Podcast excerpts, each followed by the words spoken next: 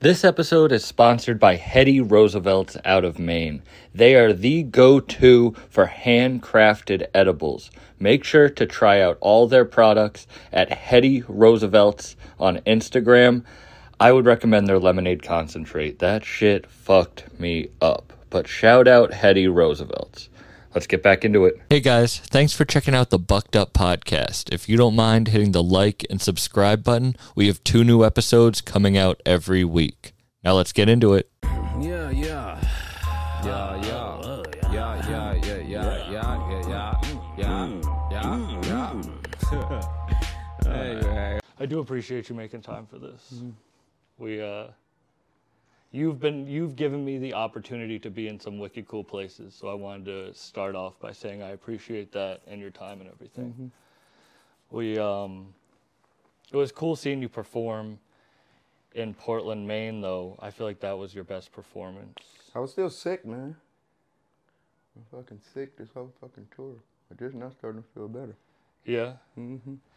Do you feel like it's affecting your performance or do you, you said it was like Yeah, I mean, because you just don't have that much energy, but I just be pretty much spending the whole day to feel better. Then by the time I feel good enough to do the show, it's time to do the show. Then do the show, then back to feeling like shit for the next fucking 12 hours. do you still enjoy tour life?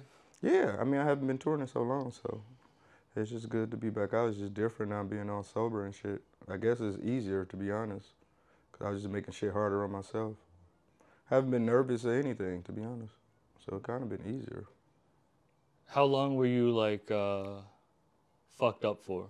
What do you mean? Like how long do you feel like it was like a problem? I mean, it just got worse during COVID, probably like everybody else. But Yeah. it's still, I mean, it was always bad, but COVID just amped everything up. Does it make you feel happier out of it? Yeah, definitely. I mean, it's just less stress. I mean, I thought, you know, you think you're making shit easier, but just making shit harder, to be honest. Yeah. That is tough. We like do the uh I do this like the short term thing. But then it affects the long term thing. Mm-hmm. Yeah, yeah. You don't think It's about just like quick fixes. It's like putting a band aid over a gunshot wound. yeah. You know what I'm saying? What pulled the uh what pulled the cord for you?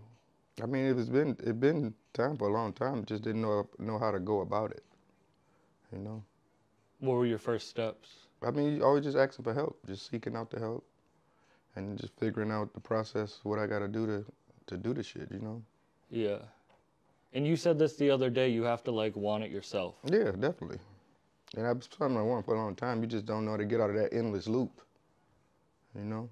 Yeah. Because getting fucked up, especially with drinking, you know, you get that hangover. Then it's like the hair of the dog situation. Have a drink to feel better. Then you drink, and then, but you know what, you drunk again. Then it's just like an endless loop you can't get out of. and you want to enjoy what you're doing and you want to celebrate it but like i don't know uh, someone said it to me like uh, like a surgeon doesn't get to like celebrate after a surgery they just gotta like the next one. exactly they gotta go to bed wake up that next day and do that shit i think did the podcast affect that at all Yeah, definitely to be able to see it back, yeah you know, so I can attribute a lot of that shit to that. it's tough for me to watch the podcast back when i'm fucked up and i think that really affects me hmm it's tough for me to watch the podcast back at all Yeah, I mean that's how I am with music though. Like I make a song, I don't want to listen to that shit no more. is it different with performing it What do you mean? You don't want to listen to it, but you have to perform like the same songs every night. I mean, once you know it, you know it. So it ain't like I gotta listen to it to learn it. It's just being a little rusty. Do a couple um, rehearsals, then I'll be good. But you don't mind, like those songs are ones that you're like, I don't mind listening to. Peggy songs? Any of them, you do solo songs too. Yeah, but I don't listen to that shit. I mean, the Peggy ones I don't, cause I still it's fairly new. So and then it's, you know it's working with somebody else is kind of different, cause you know I might catch some of his bars, but I ain't catch them all. And sometimes listening back and be like, oh shit, this is this nigga said. You know what I'm saying? Did you make that old album sober, or were you still? No, I was fucked up the whole album. Is that weird going back and performing No, that shit? no, cause it's still a part of the story. You know? Yeah, yeah. Uh, I wanted to start off too by asking you about. I think it's one of the coolest stories you ever told me was about the Alchemist track, What about it? about how it came together, how you recorded that shit, which is very different than you now. But Oh, when I was off acid? yeah, with Liz. Yeah, I was just just took a bunch of acid that day and pretty much just freestyled that shit. I ain't know really what I was doing. It just was like we had beats and shit. I mean, Al had just sent me that pack, so we just going through them and then just one line turned to four, four turned to eight, eight turned to sixteen. Before I knew it, the song was done. It literally happened so quick. But yeah, I generally don't like fucking freestyling songs. Cause even now they like, can you write the lyrics out? for this shit? I'm like, man, I don't know this shit. and I guess I can just listen to it to fucking, you know, write them out. But usually I just have them written somewhere, you know. So Yeah. I, that's the only lyrics probably won't be turned in. Cause I don't even feel like listening to him to fucking turn it in. Why do we, as creatives, hate what we create, or just want to keep doing it and I don't like- hate it. I just move on to the next. When it's just like going back in the past, you know. Yeah. It's music to me is almost like therapy. So it's like, you know, like reliving old wounds type shit. You know what I'm saying? So it's like Mhm. once I did it, it's like I moved on past that. I'm on to something new already. So I ain't trying to even go back in the past. But isn't creation like an itch? Yeah, definitely. I mean, for me, it's a it's an inspiration. It got to start from an idea, from inspiration. I I can't say I wake up with like the itch of like, I want to make some shit. I want to make some shit. It's more so doing, living life, doing shit, and then before you know it, something inspires something to make you want to do some shit. You know what I'm saying? Yeah. But if you let it go too long, that's when the itch sets in. No, when I let it go too long, it's like a build up, and then it mm. starts to come out crazier. You know what I'm saying? Like. Yeah. Like that's why I don't like fucking making music every day or you know working on shit every day. I like trying to just living, and then it just eventually that bug, like you say, that itch or whatever comes, and then I probably work on some shit for a long ass time. But then I get a lot of shit done in that small window, you know, Yeah. versus me just chipping at it every day. You know what I'm saying? Yeah. It's why you don't have like a ton of albums out, but you have a lot of material out, like how you can do the podcast too. Mm-hmm. It's not like you're focusing everything to burn yourself out on one. Yeah, and then I get inspired by different shit to do different shit, you know? Like podcast is, you know, one thing. Music is another thing, you know, producing. Just a lot of different shit, you know what I'm saying? Yeah. Even with clothes and shit, you know? Yeah. Just being yourself. Yeah. All of it is art to me in some sense, you know? Do you not get like writer's block? Like, can you find your muse easily? I used to.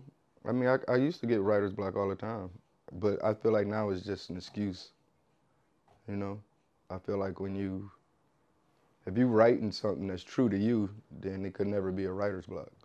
You only get writer's block when you trying too hard to be something, trying to be dope, trying to write some ill shit. Like, damn, it's not ill enough, you know? But if you always just rapping about what you're going through or you know, rapping about life. Or, you know what I'm saying? It can't be a writer's block because it's all it's so much content from that. It's just all about finding that, you know, finding that topic or finding that finding that window. But I feel like you can write yourself out of a writer's block. Just actually just do it.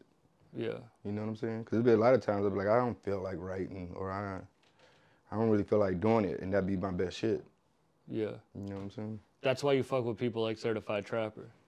Because you can tell they're just doing it. Yeah, in that sense. I just like Certified Trapper because you could, he's original. There ain't nobody like him. I think I get I get um, drawn to people that are not caught up in the trends or not, you know, trying to make the Radiohead. Or, you know, he's just an expression of himself. So Like all the bruisers. yeah, for the most part. Like Z, like Wolf, Mhm. like. How'd you first hear about Wolf? I got up on Wolf through Fat Ray. He uh, did a song with Fat Ray, and then um, they performed at um, Bruiser Thanksgiving. That was my first time meeting him, and just kicking it with him. And I was just seeing he was a good person, you know. Yeah, he's like a dad. I was like, shit, whatever, whatever you need me to do to help, I'm down to help. And we just started rocking ever since. Yeah, he's like, But I feel like you're like a good person. Like I feel like people's perception of you is probably different than who you really are. I mean, yeah. I mean, I let people see what I want them to see. Yeah. That's probably why a lot of times I used to be so fucked up because it was pretty much like putting a mask on, Yeah. you know, instead of letting people see the real me. But now I ain't got no choice, you know. Do you feel like you had to play into the like wild character? No, because that was a part of who I was. So it wasn't really necessarily a character. But, But like it's a the time and place for that shit too, though. You know, hmm it's probably a lot of times where I didn't need to have that character or whatever the fuck out. You know, Yeah. it's almost like the mask. Once you put it on, you can't put that motherfucker back, type shit. You know. Do you feel like I know you're not long into sobriety, but do you feel like you've been able to like find who the real you is again? I always knew who the real me was. In that sense, like I've lived enough. I'm 42 years old, so if you ain't found yourself by 42, you fuck, fucked up, you know. but I always knew who it was. I just, you know, like I said, it was just an endless loop. I mean, a lot of people don't know why they get fucked up. I didn't know why. And then you got all this underlying trauma and so much shit you probably been through in your childhood and shit, and just trying to escape shit. So once you get like therapy and see a psychiatrist and all that, for me the best was like a spiritual advisor doing that shit. Mm. So once you go through all that shit, then you realize where it come from, and you able to, you know, solve the root of the problem. What did the spiritual advisor do? I mean, just pretty much just tapping into who you really are, because you can be who you want to be, in that sense. But it's like who you really are, because uh, everything you go through makes up who you are. And just talking to her, and then also just being able to have that spiritual awareness, you know, mm-hmm. of believing in higher powers, and you know, because a lot of this shit, you know, we don't really know how this shit happened. You know, us meeting, you don't know how it happened, but it's all a fucking timeline for everybody. You know what I'm saying? Yeah. Do you. All right, this is like a weird conspiracy I think about. You're talking about like childhood trauma. Mm-hmm.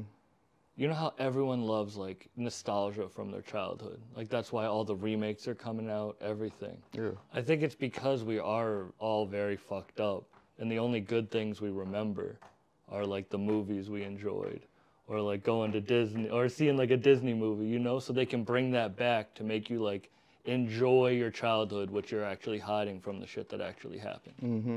No, I can agree with that. I can see that. It's like a Disney adult. Yeah. You know those Disney adults and, And that's shit? just comforting for people. It's comfort to do something that you already enjoyed instead of charting new land. Yeah, exactly. It's like, Because ooh, that anything you do is new is in some sense uncomfortable. And a lot of people just want to be comfortable, you know? I'm uncomfortable most of the time. I think that a lot of people are, to be honest.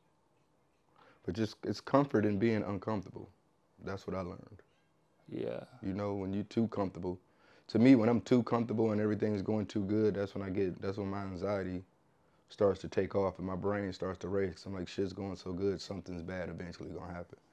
But if I'm always uncomfortable, I'm never being able to be set in my ways in some sense, because shit's always going on. So I feel like I'm able to not, you know, think so much about my problems and and worrying about impending doom when I'm uncomfortable, because shit is always moving, you know. hmm So I'm I'm comfortable in being uncomfortable, to be honest.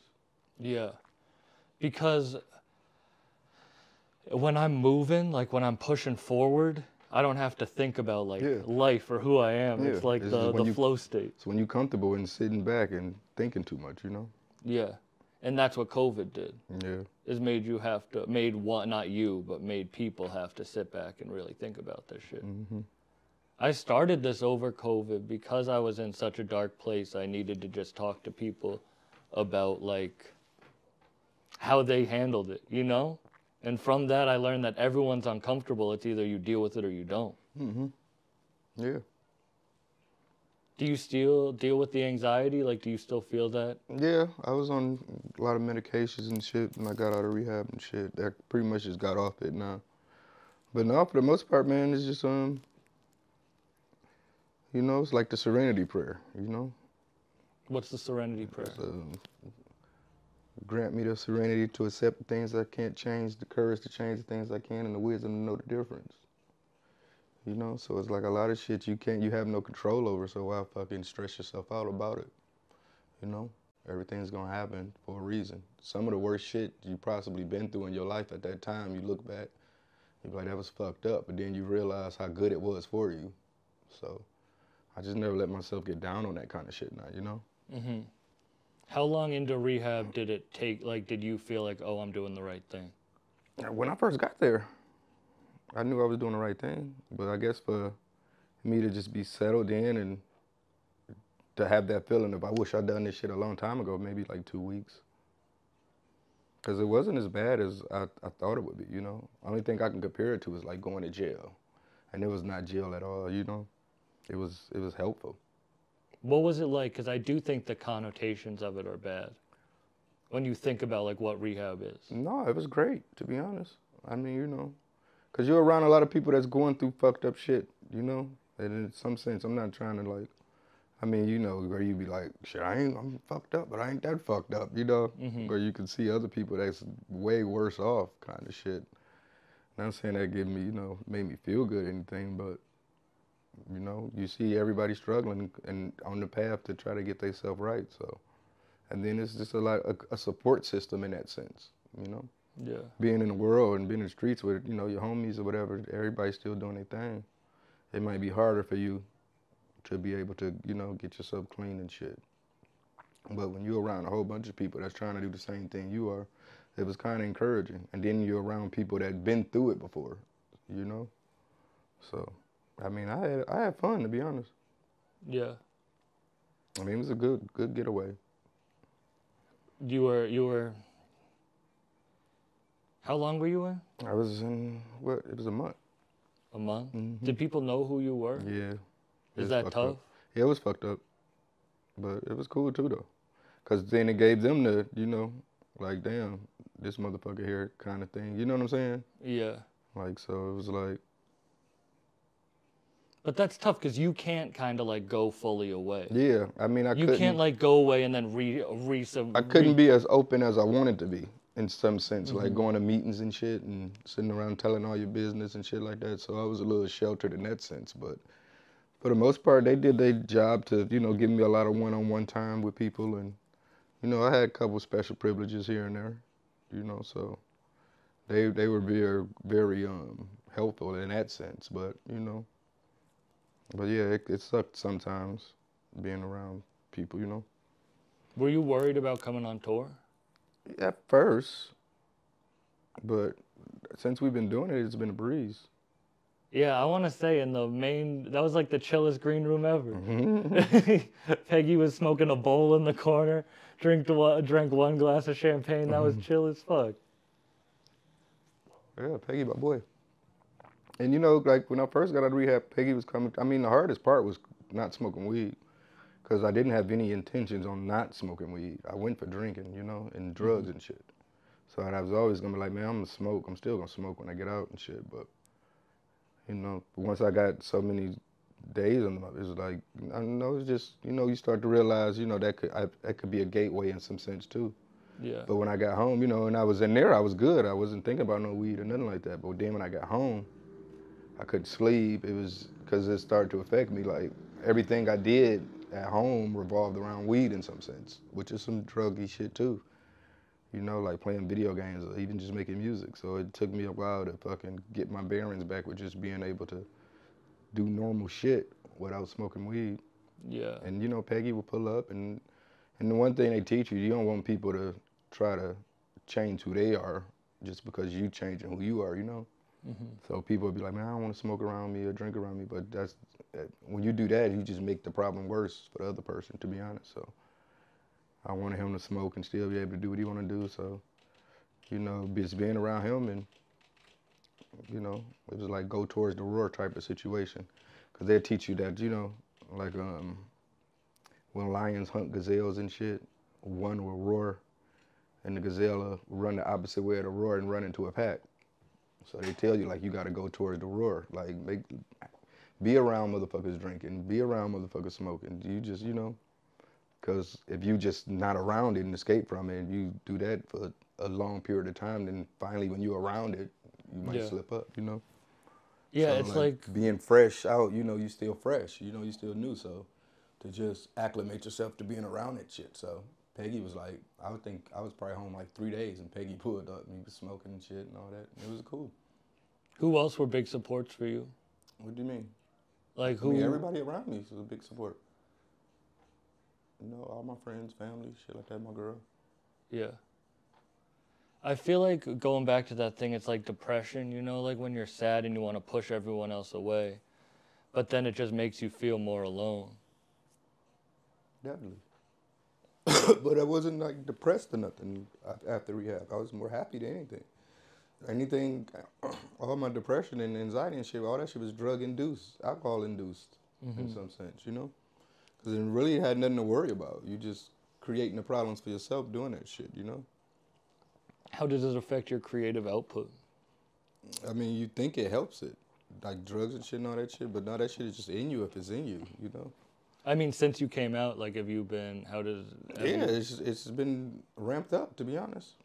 You got this whole production. Sky's making beats as we're doing this. You got a whole studio set up in this hotel room. Cause now I need hobbies now. I mean, not mm-hmm. hobbies because it's my job in some sense. But before I we be, you know, you're on the road, you have so much downtime and you, you know days off and shit. I'll be getting fucked up them days. You know, now that's not a part of my life anymore. So I have to do shit to, um, you know, I have to use my time wisely in that sense. Yeah. So try to keep, you know, production shit with me or playing video games and shit. You know yeah. for the most part. You know, try not to be online as much. Is that a hard thing to balance when you only want to create when you want to create, but also staying busy? What do you mean? You said you only want to create music like when you want to create music, but you also Yeah, have to but- stay busy with hobbies. See, the thing is, when I'm, I mean, like you know, when you're at home, you're dealing with a lot of life. On on the road, it's like I say, it's so much free time, and you're not doing shit.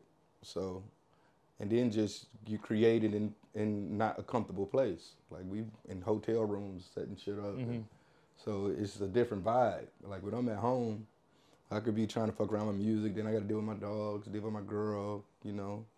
So much shit. I'm comfortable. I'm at home, so it's like you know. I guess that's why a lot of people like going to the studio because it gives them that work ethic. But I don't like studios, you know. So just being in a hotel room, and set some shit up. I wake up, I ain't got shit to do. Just fuck around, you know. Yeah. See what happens. Do you miss doing the podcast? Fuck no. I mean that's my job, you know. yeah. That's work. Is right, that you what know? it feels like to you? I mean, that's what it is. It's Yeah. my job. Yeah, but you don't think music's your job? You don't think like touring's your job? Yeah, all of it's my job. So I don't want to just do this shit. I Yeah. get paid to do it, so Yeah. you know, it's my job. That's like you know, working for free and shit. You know, Well, then what what brings you happiness? What what do you have fun doing? what do I have fun doing? Sleeping.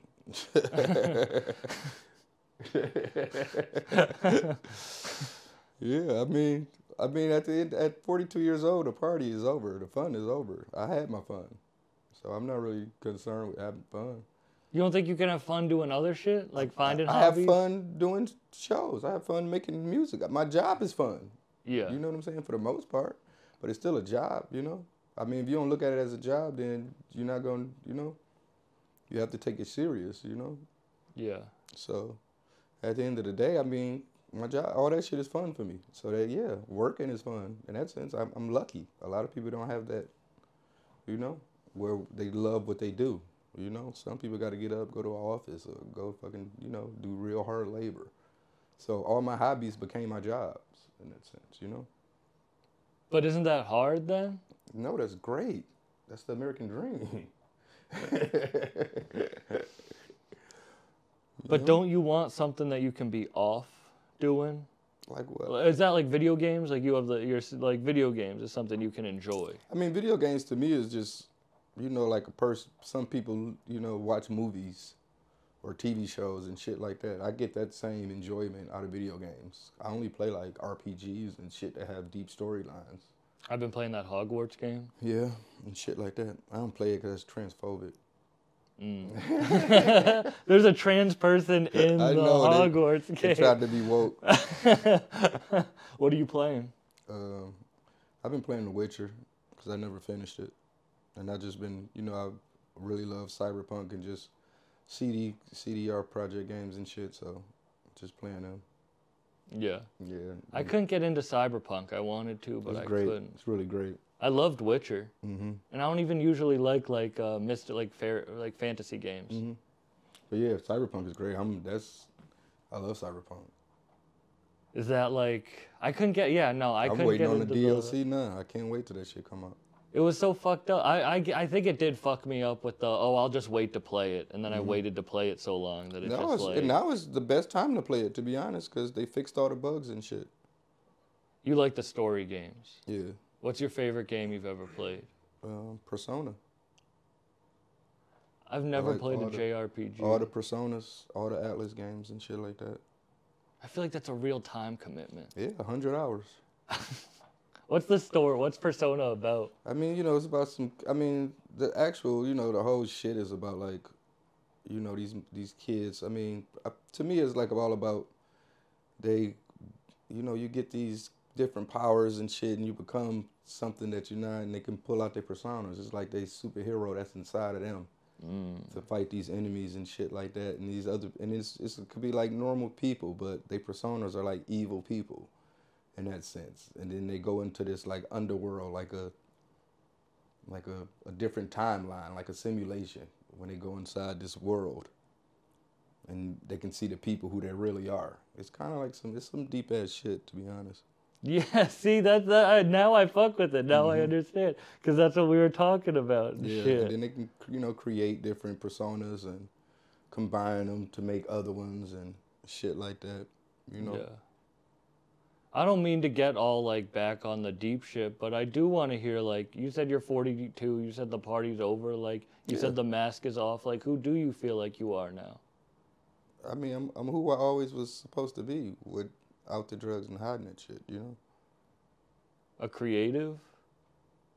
Yeah, I wouldn't say that's that's what makes me in that sense. I mean, I'm a creative person. That's just who I am, but that doesn't define me. You know, even if it wasn't no music or no fucking, you know, I still think I'd be a cool person without that shit. Because know? you're yourself. Yeah, I mean, I guess that's just the most part of it. It's just a lot of people don't like who they are, and you know that's probably where a lot of the drugging and drinking would come from to try to become the person that they like to be. You know, I just had to realize that. To me, it was almost I felt like I was funner or I was funnier, being fucked up. But I realized that that's just in me. That's just who I am. It ain't even, you know, Yeah. high or sober. It ain't going. That's not gonna change. You know Yeah, there's if a- anything, it just makes it bigger, and sometimes bigger ain't always better. You know.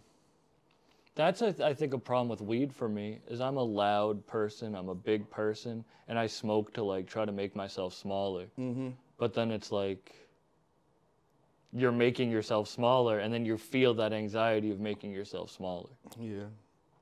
All this weed is getting weird now. It's fentanyl and weed. weed is too strong now. It's just getting Is there weird. actually fentanyl in weed? That's what they say. Yeah, but I I feel know like I've seen that. like a documentary of motherfuckers just fucking with the weed and shit. In You like know how Mexico and shit. But no, I think uh, for me, weed was like you know when I was a teenager, smoke weed and laugh and joke and get the munchies and shit. Now this weed you smoke, motherfuckers just get quiet. yeah, just get introspective. Just introspective. get yeah. fucking like you damn near doing heroin at that point. How old were you when you first smoked? Like 12. I didn't start smoking every day till I was like 16, 17, 18, around that range. Did you get high the first time? Hell yeah, I got fucked up. What happened? It just was, it was stupid. it was, it was dumb, to be honest. Do you wish you never did it? I mean, weed was always a part. Of My mom smoked weed my whole life. It was always just a part of my life. So, I mean, when you're around it like that, eventually you're gonna fucking experiment one day, you know? Yeah. I had I saw like a weed arrest in my family young. Mm-hmm. So I didn't start smoking till like later in life. And I think that almost I don't know. Cuz then I was like it's not that bad. Yeah. You know, but then you kind of you abuse it because I like to live life to the fullest, you know? It just becomes a crutch, you mm-hmm. know? Sometimes you need to live in boredom, because then it, you know, make your ass do something. Yeah. With weed, you can just always rely on that crutch. Like, oh, I ain't got shit to do. I'm bored. and smoke and smoke, you know. But you know what? You done passed the days doing shit, you know. Do you ever wish you were normal? I am normal. What do you mean? That you were just like a nobody, like that you were a nobody, that you were just like. nah, because if that was the case, I would. You know what I'm saying? We worked too hard to not be a mm-hmm. nobody. You know what I'm saying? Yeah. So if that's the case, yeah, I would. I would have been comfortable with that, and I wasn't comfortable with that. When did you know? What? That I wasn't normal? Yeah, that this was gonna be more, that you were gonna be more. I mean, it kind of was always like that.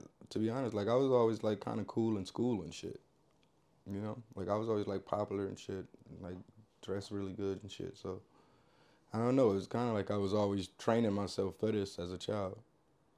So by the time it happened, even when like selling drugs and shit, you know. So by the time it was, almost like it was, I wasn't doing anything that was new or getting getting attention the way I was getting it. It wasn't really like, like you know, some people just like super nerds or just lames and shit, and then they become like this crazy celebrity or something. Then they just get the big head and go crazy. It never was like that. To me. If anything, I was getting fucked up to not to try to just be normal. And you know what I'm saying? Mm-hmm. Because I was always I was cool as fuck sober. Yeah. I wouldn't sound like that, but it's the truth. But also that like you grinded and you grinded longer than like you really committed. yeah, Like- but because like it was nothing else. You're It was it was all or nothing for me. Like you know. Yeah. Like I wasn't going to be, like I wasn't comfortable with, like I said, I wasn't com- comfortable with just being normal. Like in my twenties and shit, and not having no money and being fucked up, and that that would make you normal. Cause I couldn't do the shit I wanted to do. I couldn't wear the clothes I wanted to wear. So it was almost like, you know, sit this one out until you're able to get your shit together. And you know, But you stuck with it. That's what like not for nothing, but like it was nothing. 30 was you were 30, I mean, you know? not sticking with it is a part of my life. Like it was nothing to stick with. It's who I am. That's it, without all this shit, I still would be rapping and doing music and shit. You know? I hope you know that when I say all this stuff, I do mean it for people listening. Oh. You kind of either know or you don't. Yeah. And I think people need to really have that mentality. I'm fucking I mean, I wouldn't tell people. You know, how some people be telling people like, quit your job and go all in. You know, I wouldn't say that. You know, because at the end of the day, it's still. It's almost like one of those kind of things where it's like if you if all you want out of this shit is money, you'll never get money out of this shit. You know? For me it was always just a desire to learn as much as possible and get better get better as I possibly can. Get you know, be the best version of myself musically as I possibly can. So to me I always just looked at it like as long as I know I'm doing something good, I'm getting better and eventually the people will listen and everything else will catch up with itself. So you know? yeah. But So- you knew. You knew that. Yeah, as a fan, like a lot of people don't really love what they do. You know, I really love rap. I'm really, a, I would walk miles just to get a Source magazine. You know, I would walk miles just to buy a new tape. You know, a lot of people don't have that same drive in it. So I love this. It's a part of my. It was a lifestyle. It's a lifestyle for me more so than it is, you know, a monetary gain. You know, so like I said, without money or without it, I would still be doing it, regardless to what. Yeah. I mean, I feel that So like you said, when you like stick with it, it was, it was nothing to. St- I can't stick. It's just a part of my life. I'm gonna do it regardless. You know, yeah. sticking with it is like, man, I'm doing it for this. If I don't make no money out of it, if it's nothing happening around this time, no quit. Like it wasn't no quitting for me. You know what I'm saying? It's not. It's not a quit in me with that shit. You know. But I think that's a hard thing for people to realize that that's what you need. I mean, I- it just was in me. Like I never learned how to rap. I never had the conversation with myself of like, I'm gonna be a rapper. I'm gonna try to be a rapper. You know. When did that happen? I never had that conversation with myself. No, oh, yeah, but Yeah. when when did you like what was that moment that your brain clicked on? I was like, I'm gonna just do this shit. I mean, first time I rapped was in kindergarten, and just seeing the attention I got from it, and and, and just having the support of people being like, damn, you're actually good, and my mm-hmm. family, like even like. My dad always bought me the newest CDs or tapes that came out, like shit I didn't even know, like you know. I mean, I had fairly young parents, so I think that has a lot to do with it, you know. Yeah. So always just trying to buy me like little studio equipment, shit like that, you know. So it's like I have supportive parents in that sense. So when you got shit like that around you and everybody telling you you're good at it, I guess that would give you the drive to do it, you know? Yeah. But I wasn't like the person like if I was to go to like a new school, I wouldn't tell people I rapped. I wouldn't even mention it. It would have to be something like I would have to see somebody else rap, and it had to be sucking, and I'd be like, "What? Show you that, how this shit really done?" Type shit, you know. Like when I was in jail, I didn't rap in jail. It just eventually seeing somebody rap and be like, "I'm tired of this motherfucker rapping," and you know, you a rap, you know, and then motherfuckers be like, "Oh shit," and then you can instantly see people's perception of me change instantly, you know. Yeah. So I I, wasn't that like walking around telling people like, you know, I'm gonna be a rapper or this and that. I never was like that. well you either are or you aren't. Like that's why like I love music more than anything, but I'm not an artist. I'm not a musician. I'm a comedian. Like I don't know why, but that's just how life is Mm-hmm. handed I it love out to me. I love comedy. Like you know, that's like my second love. Like even if it could be embarrassing, like when I was, you know, when you be in school and like what you want to be when you grow up, I say a rapper and everybody would laugh at me. So eventually, I just started saying I, I want to be a comedian. Did you? Yeah, just so people wouldn't laugh at me.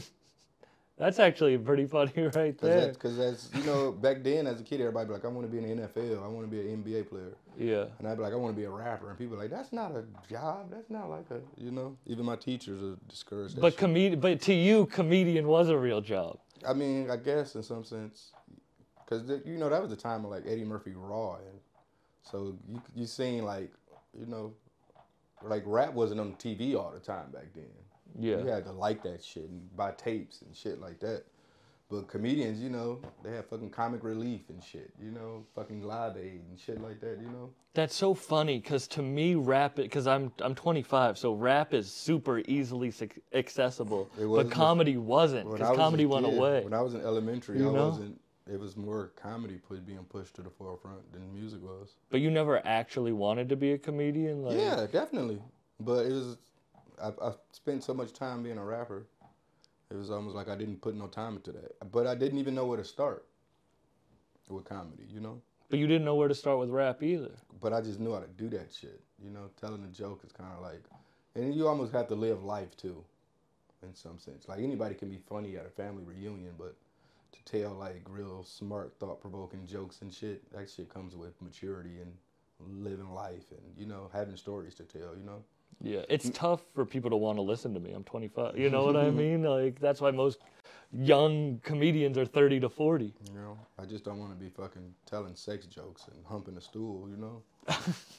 Do you still write? Do you write comedy at all, Um, or write stories? for the most part, like you know, certain shit. If I come across something funny, I would just write it down and just have like that premise, Mm-hmm. and then when it's you know, you know, eventually it gets stuck up, and then I could just riff on it. But for the most part, just sitting around writing out a joke, I still don't, I still can't grasp the concept of it. You know. Have you tried? Yeah, I mean, for the most part, I kind of understand it in some sense. I mean, the way I kind of understood, you know, for me, it'd be like, you know, like I have that premise, and just write as much as I can to it until eventually something sticks out and makes itself funny and be able to come, you know.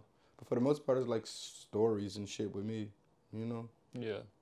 And you did like five minutes at Red Rocks and killed. yeah, but eventually it just it's almost like writing raps too, though. You know, like because most of my raps couldn't start from a punchline, so it's almost like it's in reverse with rap. Like the punchline is first, and then I'm filling in everything else in. Where with comedy, it's like you know I can have a funny premise, but I don't know how to get to the punchline of that. Yeah. you know what I'm saying?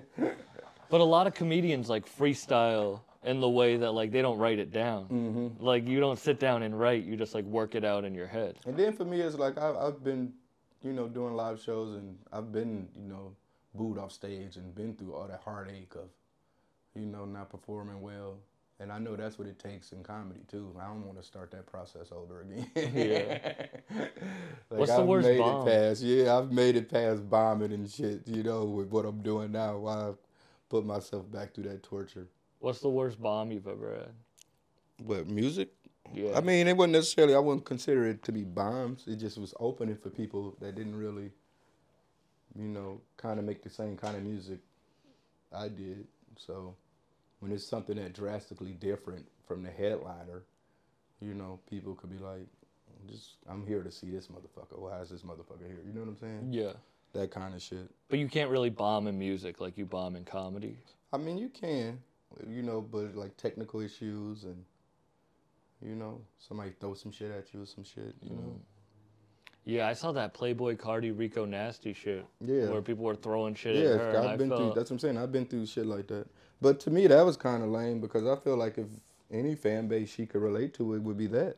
Literally, she's an amazing artist. Like, why would you? And she has that whole, you know, punk aesthetic that you know that crowd is into. That whole rage scene.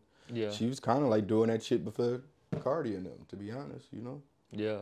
I couldn't believe how crazy the mosh pits were at your show. Yeah. That I mean, shit I don't wa- ask for that shit. You know? No, you're not like open up the pit. Yeah, you're not that like that's lame to me when people do that. Because a lot of people music. I mean, the music gonna make people do what they want to do. So I feel like if the music calls for that, then people would do it. You know, you telling people to open up the pit, then you doing some fucking auto tune song. I love Babytron, but I don't. Why are you moshing to Babytron Yeah, music? That's You- not my pit music. That's not my pit music. my dad was like a death metal guy, so You like know, he would yeah. bring me to concerts that it would literally be like. I think the kids the just they just think that's what a turned up show is. Mm-hmm. And it started with Odd Future when you think about it, and Odd Future got it from trash talk. You know, Yeah. So it's like, you know, and you got to think these kids grew up seeing that, so they think that's what a turned up show is. To me, a turned up show is the motherfucker that can perform a slow ass song, or and the crowd is just you got the undivided attention. Like they don't care what you do, they locked in. You know, a motherfucker jumping around and they ain't even paying attention to the show. It's like they having their own show inside of your show. Yeah. You know. Who are the best performers you've seen? Mm, Doesn't have to be rap. I mean, it probably wouldn't be rap, to be honest. Yeah. Um, well, that's a hard one. Um, P Money was one of the best shows I ever seen. Yeah. He's a grime artist from the UK. I seen him like years ago, and him. I was a fan of him before I saw him, but seeing him live, he blew my fucking mind. So yeah, I would say that one of the best rap shows I've seen was P Money. Wow. hmm And that's not even like a like a super known. I mean, I, I guess in the UK he is. Yeah. Yeah. But he was just like he was just up there. They was just running beats, and he was just bodying them. It wasn't even like he was taking a breath. You know, but I watched like a lot of old live footage of shows and shit, so hmm I can say, you know, I've seen a lot of good shows. Right now, I'm really into this band called the Bobby Lees. The Bobby Lee? No Yeah. relation to the comedian? What's up with the Bobby I Lee? love watching their shows on YouTube. They're dope as fuck. What are they like? Um, I would, I mean, I can compare it to like some garage rock type shit, almost Mm. like the Stripes in some sense, but Okay. You know, the lead singer writes incredible songs, very heady, very like thought provoking shit. And, and I just love bands where every musician is top tier. Like you can't pick who you like the best. Like the drummer is top tier, the bass is top tier, the guitar is the lead. You know what I'm saying? The mm-hmm. songwriting is top tier. So you can always go back and listen to those songs and figure out what you want to pay attention to. So it always requires multiple listens. Like I'm just gonna listen to the bass line this time. I'm just Yeah. gonna listen to the, you know what I'm saying? And when I do that with their music, every one is just fucking crazy. And I'm really into um, Nia Archives, who's like the queen of jungle right now. I watch her boiler room sets a lot. I like I like I getting real inspired off that shit.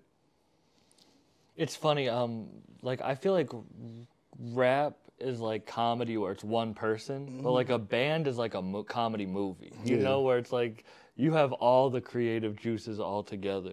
hmm But yeah, I, I would say yeah, I would say right now I would I, I can't I want to see those guys live. Nia Archives and Bobby Lees. You ever played with a live band? Yeah, we did it on this tour. We're doing it in New York. Oh, really? Yeah. Damn. How many pieces? I think there's a keyboardist, drummer, bassist, lead guitar. Are you going to make another project What do you mean? uh, with with Peggy? I mean, I hope so. Yeah. I mean, I thought, I mean, we've, it'd been great to been working on some shit now, but he's been so busy, like, cause even on the days off, he has festival shows and shit, so just really hasn't really got no time in, but yeah, if, if, whenever he ready, I'm ready. Do you feel that itch now to create, or are you in off time? No, I would say, Like I said, it's not necessarily a itch for the most part. I mean, it's just now being sober and shit. Like I say, it seems like I got more time in the day than I did before, and you just can't sit around doing nothing. Like it, it, I get guilty. I feel guilty. Like before, I would just smoke a blunt, have a drink or something, you know. But now I feel guilty when I'm just sitting around not doing nothing. You know. Yeah. And we did. You do that to alleviate that guilt because Yeah. you're like, at least I'm doing something. Yeah. At least I'll take some So time. now, even if it's, I don't even have to necessarily have the intentions on um, making music or like I can sit down in front of the drum machine, maybe come up with a melody or something. I don't got to finish the beat now. At least I just did something. But for the most part, man, even when I'm not inspired in that sense, I like to study. Like I would just go and look at old sets or, you know, go through lists of like oh, study yourself. you know, study other musicians or Mm-mm. you know. Now reading reading has become a big thing. You know. So, you know, reading and shit. I mean audio a lot of audio books and shit too. What type? Uh more so I've been um now I've been reading like this Greek mythology book. he was saying he wants to read books on ghosts. You got the Greek mythology. Yeah, Greek mythology shit, and but now I've been a lot of creative, like um, creative writing books and shit like that. Mm-hmm. Shit like that, even comedy books and shit. You know, Yeah. Who are your favorite comedians right now?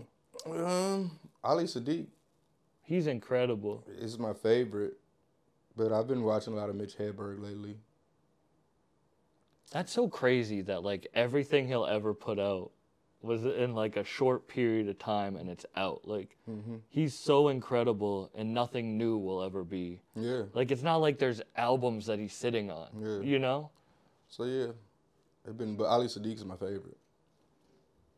You you had me watch that one special that he did. We watched. Yeah, all he got a new one now. He did a new one. Oh really? yeah, part It's two a- of that. He's the best storyteller. Yeah, I mean, cause it's coming from a real place. It's the truth, you know. Mm-hmm. So when you can find comedy, the new one though is real emotional though. He actually cries in it too. Really? Yeah, that's what I like too though, cause it's like yeah, we watching stand up and this motherfucker's telling the deepest story. You know what I'm saying? Like emotional shit. So it takes you on that roller coaster. You know, I don't think too many comedians are doing that. Well, it's like music. You don't want an album with just turn up songs the whole time. Yeah. But yeah, the new the new set is the new set is better than the first one.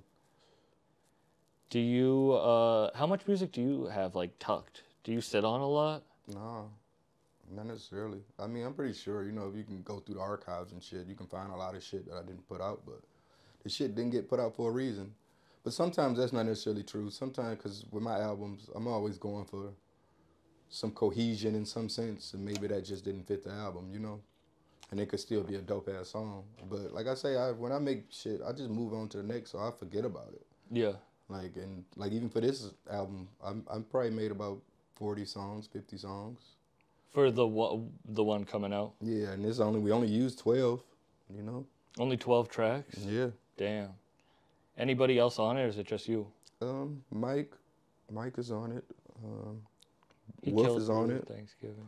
Wolf is on it. Um, Kassa's on it. I can't wait to hear that. Mm, I Do you have a plan for it? I mean, right now we've doing everything now. Oh, really? I already shot the album cover. Everything. Everything's done. How long has it been done for? Um, it's. I mean, still new. Yeah.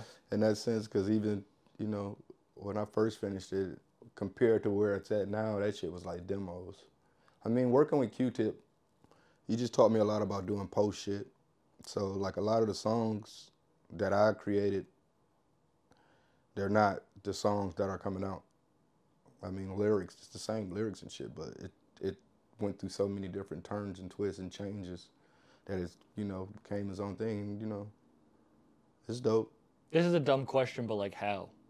I mean, just by just doing posts, like doing a lot of post recording, like adding different instruments, changing shit, just exploring all the options of a song instead mm-hmm. of just rapping to a beat and be like, "This the song." Now, you know, swapping out drums here, maybe bringing in somebody to add some synths, this and that, mixing it a hundred different times, figuring out what mix we're gonna go with. You know, When do you know it's done? I never know when it's done, in that sense. But because sometimes you can overwork it. But for the most part, like my team around me, when everybody's, you know, because I, I I respect everybody's opinions. Yeah. So when everybody's happy with the product, then that's when it's done. So, So it's not even on me. To me, I'm I still feel like I'm just a songwriter in it. At the end of the day, it's a lot of shit that I don't know. So I still take everything in a, with a grain of salt because I'm still learning. I don't know shit about mixing records and shit like that, you know? Mm-hmm. You just, as you said, you were like the kid who you didn't even know how to rap. You just Yeah. did it. Yeah. Do you feel like you're not in control of that, of your creativity? What do you mean? Like, do you feel like your creativity's in control? Like your art is in control, and you're like the vessel to create it. You don't. I mean, sometimes I can go overboard and you need that person to dial it back. Or, you know, and I think that's probably the most part. yeah. to get everybody on the same wavelength, you know? And you keep a good team. Like it's really cool to hear that he's DJ'd every one of your shows. Shout Mhm. out Sky. Cause even um, just for me, like I've listened to my musical ear is going to be totally different than a 20 year old kid. You know, like it's almost like with food. You might didn't like fucking broccoli as a kid, and you grew up, you're like, oh, broccoli's amazing. So I like broccoli now, but so I got to dial it back. At least put some seasoning on the broccoli. Cause then it would just be music nerds like me that would just listen to my shit, you know.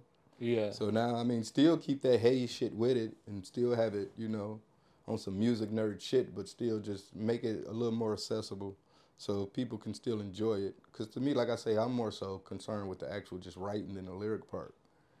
The production and shit, I pick, and sometimes, you know, it's off the walls, probably could be a little out there, and then we just try to just find that even ground, that common ground, you know? yeah, but I feel like you're. And it's still crazy as fuck when it comes out. It's still not what I'm. Everything I'm saying is still a normal person hear that shit gonna still be like, "What the fuck you talking about?" That shit's still weird as fuck. But to you, you'd want it to even turn it up crazier. You'd want to make your albums even wilder. no, I wouldn't. I do. Like I'm saying, everything. I'm I'm happy with the way But you- everything comes out. But you want to also make it accessible. I wouldn't even say accessible because it's not like I'm reaching to sell records. I'm just saying, just make it. Cause like I said, I don't know about the mixing part. You know, I don't know how to make it sound good. Just to make it sound good, it, to me, that shit would be fucking lo-fi as fuck if it was up to me. You know what I'm saying? But some shit sounds good bad. Yeah, You I agree. Like even just quality wise, or just like shitty. Like we were talking about that dude, you know Miles. But even just that, I just want everybody to be comfortable and confident in it. So, like I say, what I like, you know, my manager might not like, the label might not like. So, if we all could just agree on a common ground, and I'm happy with that. Have you ever made a project that was just you, balls to the wall? Atrocity exhibition. That was yours, free, Yeah, free spirit, yeah. I, nobody really had nothing to do with that. I mean, besides the. and that's an incredible album. Yeah, but after that, you know, I mean, you know, like you know what I'm saying was Q-Tip, and then this one it was we brought in a lot of different people to help out. Would you say this one's more accessible? No, I wouldn't. Then you know what? Nah, I would say, I would say it's kind of every album I learned something, or I, I I look at it like opening up a new door for creative shit. I would say it's kind of got everything that I've learned in the past ten years wrapped into one project. How many more do you think you have under your belt?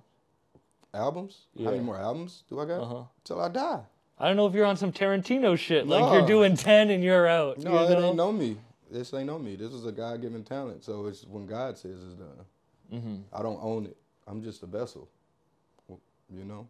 And you're trying to prolong it now. You care about yourself. yeah, yeah, Like yeah, definitely. Yeah, you can rap older now. yeah. I mean, like, that's the thing. Like people don't. Like I say, it's not, it's not, it's not my call. Yeah. Once you start feeling like it's you and it's your call, that's when shit get whacked. You know? Yeah. I give it up to the higher power in that sense, because half the shit I don't even know how I create. It come, it came from somewhere, so it wasn't me. Where do you think it comes from? I from? just put myself in the position. Like I said, it's a higher power. But what what do you think that higher power is? I don't know, man. The ones that came before me that ain't here no more, type shit. You know, Yeah. living through me or something. I don't know. Do you think the alien shit's gonna affect how people see religion? I have no idea, man. You know what I mean, though? Yeah, Like, there all these alien shits coming out now. Like that isn't affected. Like that affects how you see higher powers, definitely. I guess. You know? I mean, I don't even put that much time into alien shit, but I, I worry about the Christians. They're gonna freak the fuck out. They're gonna start the Crusades Part Two when the when the mm-hmm. aliens touch down. Yeah. But no, I don't know where ideas come from, but it is weird to think about that. That's what I was talking about as you as a vessel. Mm-hmm. That voice in your head. That voice in you your know. head, yeah. And you don't know what's gonna happen when. Like, I hope you don't mind me making you tell the fucking Griselda story What about it? about tell show- bringing them to Detroit, and they they were they got found late. They're in their I didn't bring forties, them you to know. Detroit. Didn't you play them for? Benny said Benny told me that you were the one who played them for Rosenberg. I mean, I, I was just talking about them a lot on Twitter. And they Mm. would always just see my tweets and shit and, you know, check out what I've recommended type shit. But I didn't play it for them. Oh, really? Benny was Benny like attest that you were the one that like helped put them on. I mean, I, I, I, I think I was like one of the first people to be talking about them and shit online, like championing them. But Mm-hmm. for the most part, I didn't play it. They did. They went on their own and seek, seeked it out. You are good at fi- like every artist that I feel like you promote musically blows up or gets big. I feel like you have a good ear for Mm-hmm. what's the next sound. Which is funny that you're saying your shit that you would make is just like music file nerd shit. You no, know? but I, like I say, but I still like original shit. You know, Mhm. yeah. I like people that's you could tell that's them. They're not trying to. I mean, you could tell. You know, they're not doing it for. You know, Anyone else? I mean, that- they just not. You could just tell people that, and I love people that love music, and like with Griselda, I can tell they love music. You know, hmm they love rap. They love this shit. You know, so that that's gonna show in your music. That's gonna bleed through in your music type shit. Yeah. You can't fake authenticity. Yeah. But I was telling, I, I, I don't know though. I was telling people about him a lot. Like I'd be around, like I remember I always was Elliott Wilson. Every time I see him, I'd be like, "Why the fuck y'all ain't talking about Griselda? Like y'all talk always talking about how New York rap and this and that, and y'all, but y'all ain't championing him. So it's good to see that you know people have taken notice and, and you know giving them their props and shit now. Well, it's like Certified Trapper signing to the Hip Hop Lab. hmm He wasn't a Detroit guy, you know? Yeah. I know you didn't directly do it, but you were a person in Detroit that spoke very highly of him, and then he signed to a Detroit label. They gotta start giving me my percentages, man. I need my finder's fees, man. That's what I'm saying. Your podcast is like on I'm gonna start having to get finder fees, man. five percent on artists. now that's why I don't. That's why I don't really talk about artists and shit no more, though. Mm. I, I don't really, you know, I keep Yeah. it to myself. Now I'm gatekeeping. I have to start gatekeeping. You said you're going forever with music. What's your future at the podcast? What do you want to do with that? Um, I'm just having fun with that for the most part. It's still, but you know, it feels like work. How did that come? How did that come about? Um, just being on, I, I was on your mom's house a few times, and I guess just you know, I was just so into that world. You know, a lot of the fan base and shit. Well, you know, tell time, you know, want me on again and shit. And Tom just always was like, man, if you ever do a podcast, man, you should, you should do a podcast. Every time I talk to Tom, he always like, you should do a podcast. And I just like, man, I'd do one if I did it with you. You know, if you produced it, I'd do it with you. And then it just, you know, like everybody, just the stars aligned. He was at the time, I was, you know, I was looking to get out of Detroit. And then he, we was talking, and he was like, "I'm moving to Austin," and I was going to Austin like every month at that time. So I was like, "Fuck it, I'm moving to Austin too," you know. So there we go. That's how it happened. yeah. I do like Austin. I went down there and did hella comedy shows, and that Mhm. shit's It crazy. can work, and it's just it's a great vibe. It's healthier for me, mentally and physically. But anyway, I really do appreciate your time. I appreciate everything you, that you've brother. done for me. I learned to play drums to 30. Like I made I brought I made my teacher, my drum teacher write out the music and the beats and I learned to play drums to that That's shit. crazy. So it's a real honor for real. Uh, dope, dope. Thank you, man, and thanks everyone listening. Peace. Yeah, yeah. Yeah, yeah, yeah, yeah, yeah, yeah, yeah, yeah, yeah, yeah, yeah, yeah. Hey.